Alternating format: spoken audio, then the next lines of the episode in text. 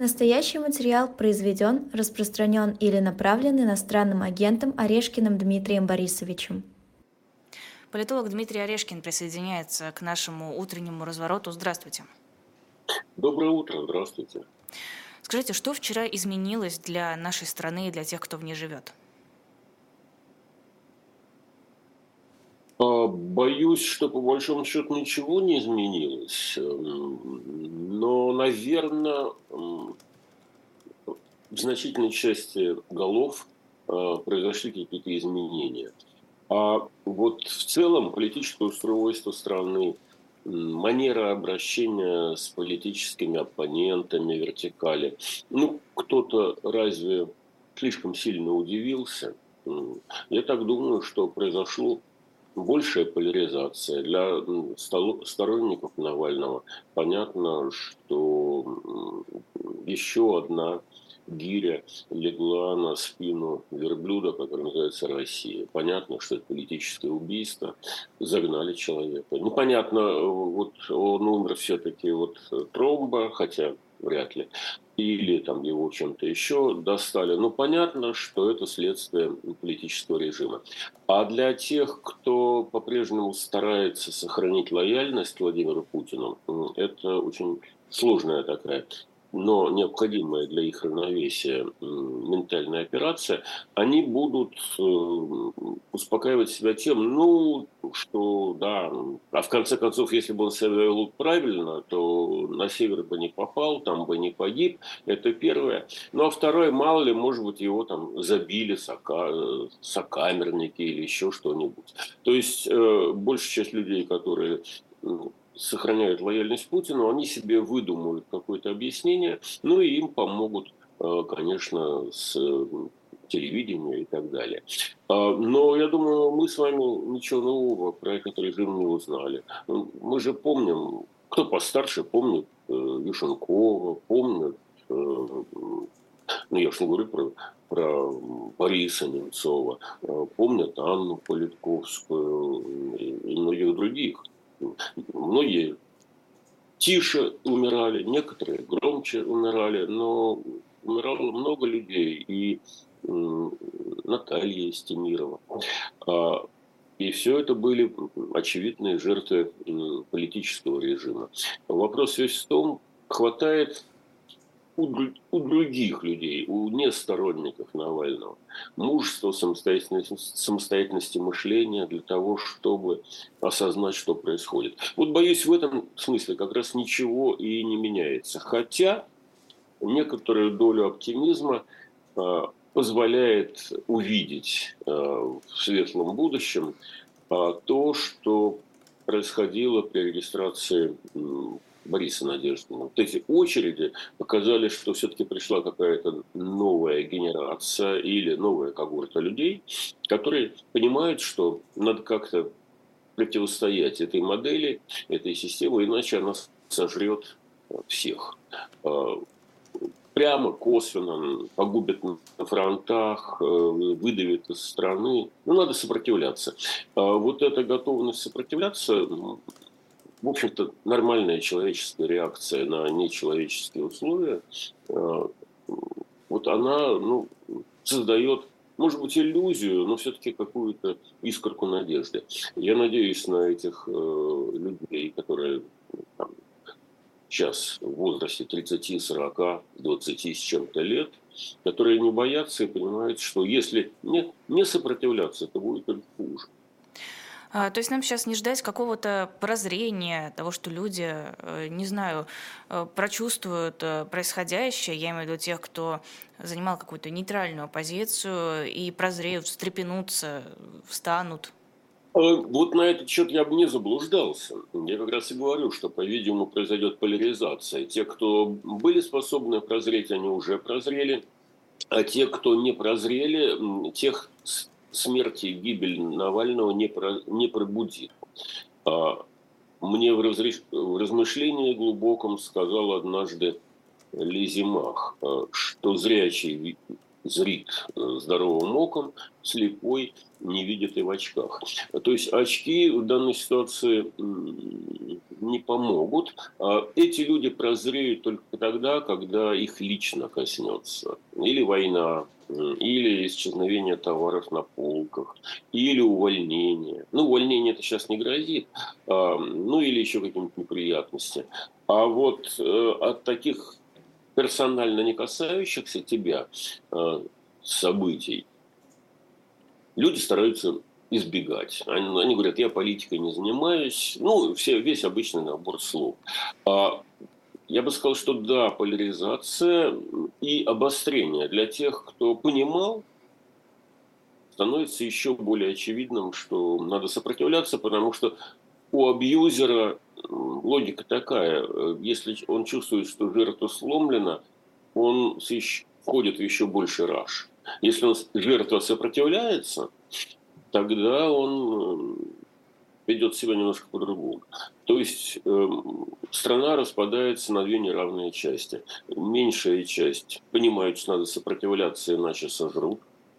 А большая часть э, говорит, не трогайте меня, я неплохо себя чувствую, поэтому она будет ждать, пока э, к ней залезут под одеяло, где, где эта большая часть Э, прячется, тогда сопротивляться будет уже поздно. Ну, как примерно с выборами. Когда Чуров уничтожал систему выборов и подсчета голосов в России, ну, большая часть сограждан посмеивалась, некоторая часть, меньшая часть пыталась сопротивляться. Сейчас уже выборы перестали быть инструментом сопротивления. Ну, Примерно так со многими другими инструментами тоже. Суды, пресса, право на демонстрацию. Это все на глазах исчезает, э, и, соответственно, вертикаль торжествует.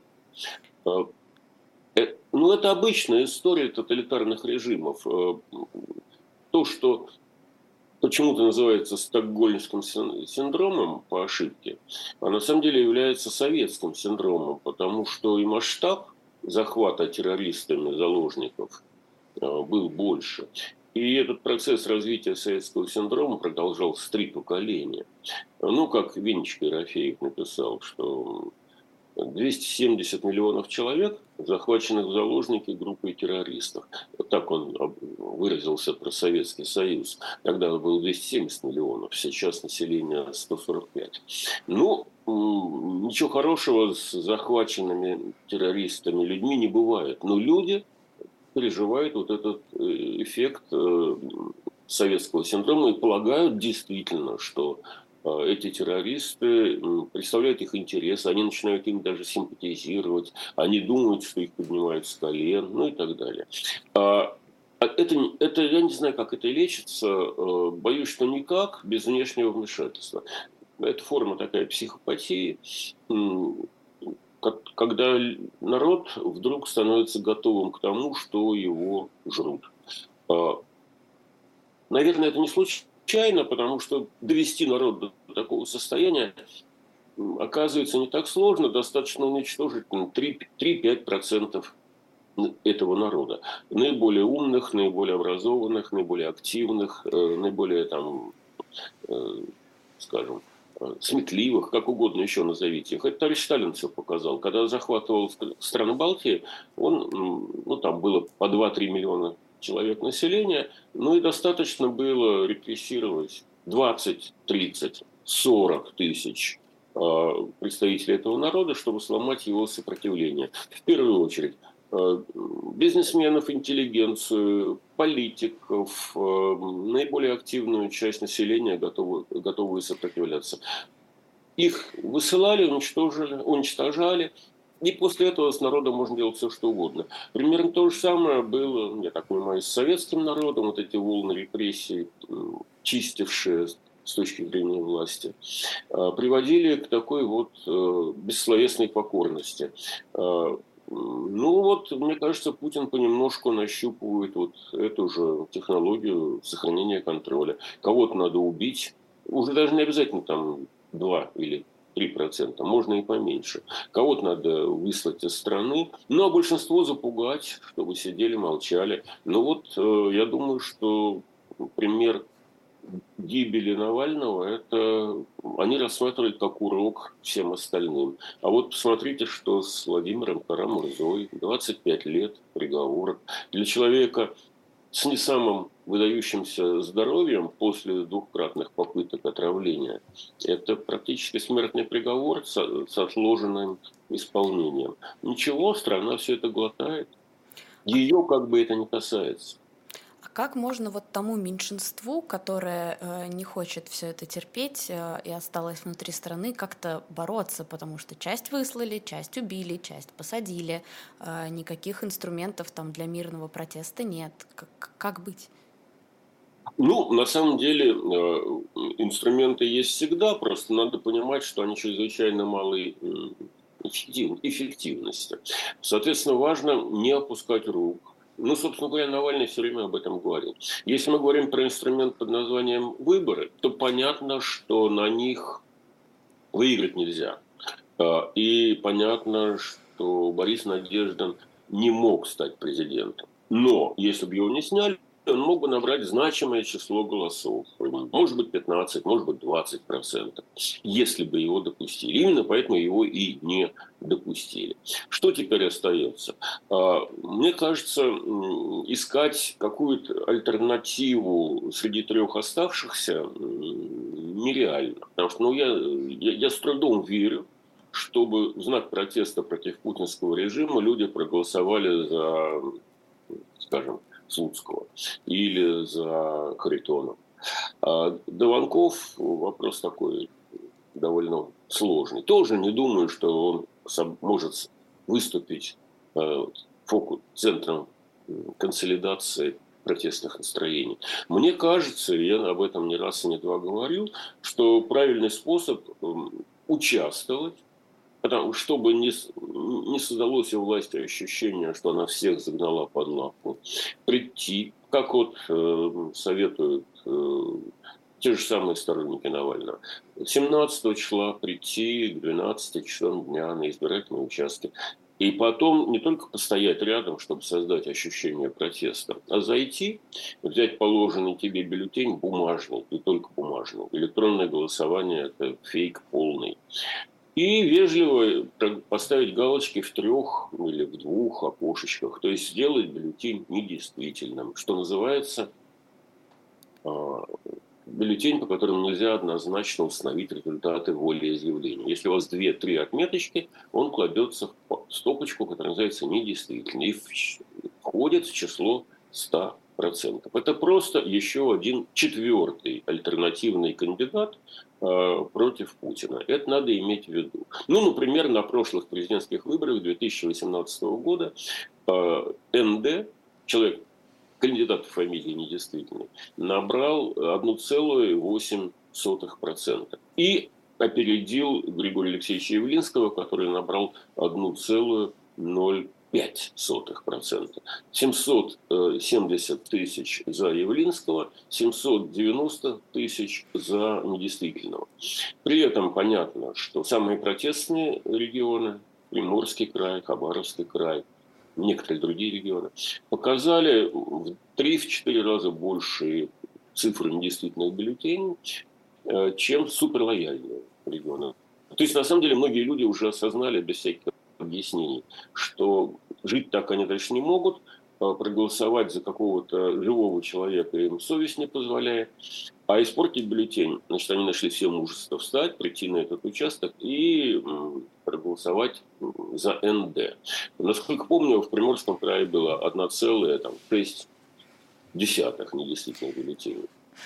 Простите, а почему, а какой, я, сейчас, почему это важно? Да? Говорю. У недействительного, у кандидата по фамилии недействительно есть куча преимуществ. Во-первых, его нельзя снять с дистанции. Вот никак. Это не, не живой человек, его снять нельзя. Во-вторых, он вам ничего не обещает. Следовательно, вас не обманет. Что бы вы ни говорили, но понятно, что ни Борис, ни Иванков, никто угодно еще, Борис Надеждин, я имел в виду, не смогут выполнить своих обязательств, потому что президентами им не бывать. Поэтому в этом есть некоторая доля лицемерия. Он вроде как обещает, провозглашает систему ценностей, но понятно, что она невыполнима. Недействительный молча. ничего не, не говорит, соответственно, вас не кинет. У недействительного есть то преимущество, что за него могут голосовать люди и с э, левоцентристскими или леволиберальными убеждениями, которые голосовали бы за настоящих коммунистов, там, типа, или новых коммунистов, э, типа э, затоптанного Павла Грудинина. А за него могут голосовать люди антипутински настроенные по каким-то патриотическим соображениям. За недействительного может голосовать человек, который придерживается э, либеральных взглядов. И он не фокусирует чистый протест и ничего более, чисто антивоенную позицию. А, ну и, наконец, а, голосуя за недействительного, вы ни в коей мере не легитимизируете эти выборы, потому что вы понимаете, что это никакие не выборы. Вы просто устраиваете демонстрацию протеста в чистом виде. Можно этого не делать, но это как раз то, чего нужно власти, потому что ей удобно, когда люди готовы к протесту, протестовать или боятся, или ленятся, или считают ниже своего достоинства, ей не важно. Важно, что вы остаетесь сидеть под лавкой, соответственно, себя никак не проявляете. Это вот как раз для абьюзера самый сладкий момент, когда он видит, что он сломал э, волю э, к сопротивлению. Вот, пожалуй, все. Вы что-то хотели спросить, а я вас прервал. Извините. Это я бы пыталась вас прервать. Почему это важно? Будет услышан этот протест? Ну, слушайте, э, когда вы выходите на демонстрацию, вы же не рассчитываете, что власть испугается, заплачет, э, бросит шапку на землю, скажет, простите, люди православные, все, ухожу в отставку. Нет. Протест осуществляется для того, чтобы сохранить самоуважение, для того, чтобы показать, что вы не тварь дрожащая, и только это. Кем он будет услышан? А, если протест. Если смерть Навального постараются не услышать, так же, как люди постарались не поверить, что в Буче, э, кто совершал в Буче вот эти преступления. Так же, как многие люди постарались не услышать, кто сбил MH17. Они были готовы верить там диспетчеру Карлсону, мороженым трупам, э, там, людям, которые рассказывали про летчика Волошина, про все, что угодно, но только не самую простую и очевидную вещь, что привезли бук, э, руки растут из известного места, увидели воздушный корабль, бабахнули, попали. Корабль оказался не тот. А то же самое и с этим. Проблема в том, что люди стараются удержать в мозгу фанерную перегородочку между собой и реальностью. Как советский человек это делал. Ведь э, вроде как никто всерьез не верил, э, что мы строим светлое коммунистическое общество. Но сами себя убеждали, повторяли, ждали крушения Запада, потому что общий кризис капитализма, вот все эти какие-то дикие формировки.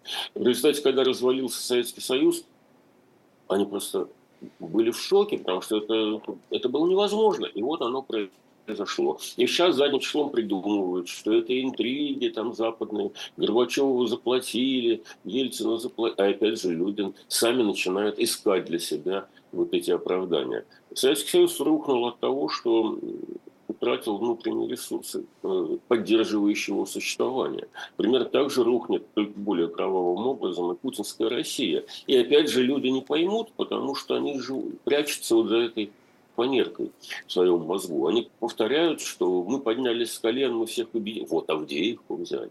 Да, Авдеевку взяли. Большой, большая удача. Большая-большая удача. А, а что дальше? А, а, а дальше будет та же самая война а, на новых позициях а, и до новых сообщений о победах. Но Авдеевка – это не Берлин. И Авдеевка – это не Сталинград. Авдеевка – это Авдеевка. Всего-навсего. Сейчас из нее раздует э, победу, э, ну и многие облегченно вздохнут. Все-таки молодец Владимир Путин. Все-таки вот он победоносен. Ну и так далее. Вот жизнь в вымышленном пространстве, она всегда ведет под горку. Но она облегчает э, существование человеку в качестве вот тех самых мирных народов, который Александр Сергеевич Пушкин призывал резать или стричь. А, Ну вот, если, если не, разбудит честь и клич, то, значит, паситесь дальше. Вас будут резать или стычь.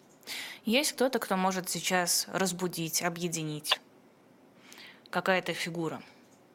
Фигуры нет. И вот в этом как раз э, сила э, режима. Я уже говорил, что достаточно убрать абсолютное меньшинство людей, которые возглавляют нацию или, там, скажем, представляют мыслящий класс этой нации.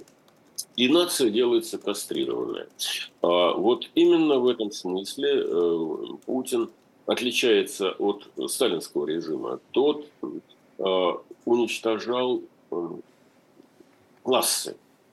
Кулаки как классы, там, буржуазную интеллигенцию, врачей-вредителей, там, класс э, врачей, по национальным группам, народы-предатели.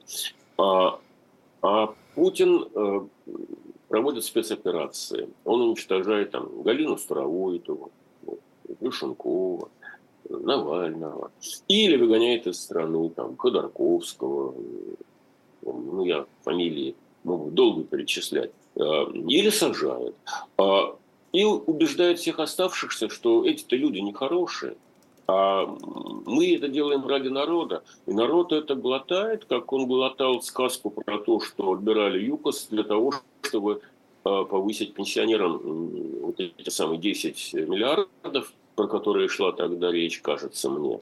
Их обещали отдать в пенсионный фонд. Ну что, и пенсионеры были рады. Ну, кто вообще поддерживает богатеев? Кому они нравятся? Даже в Соединенных Штатах они не всем нравится. А в нашем Отечестве, я думаю, что 80% не любят. Слишком шустрых, слишком умных, да еще фамилия у них кончается на «и», а, как им действительно бюллетене. Соответственно, пенсионеры э, аплодировали передними конечностями, а, а я думаю, что потом они не заметили улучшения пенсионного обеспечения. Но то, что было нужно э, от власти от них, а, они осуществили. А теперь они пойдут и будут голосовать, потому что убеждены, что Путин защищает их от агрессии кого? Украины. Вот если бы не Путин, то Украина бы на нас напала, растоптала. А сейчас еще и Латвия этого не нападет, и Эстония. А, кругом враги.